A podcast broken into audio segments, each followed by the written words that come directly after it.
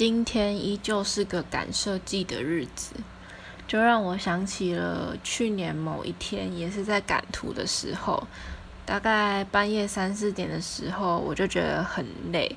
然后我朋友第一次转头看我，我我是呆坐在椅子上，手没有在画的。然后第二次转头看我，我已经趴下去睡着了。第三次再看我，我人已经不见了，他们还以为我去上厕所。后来是隔天，我室友和我说，我昨天半夜四点的时候，就自己默默的走回房间，还换了睡衣，然后就爬上床睡觉了。他说他叫了我好多次，我都没有回他。这真的是我人生中第一次熬夜熬到断片。他们跟我说的这些事情，我完全不记得。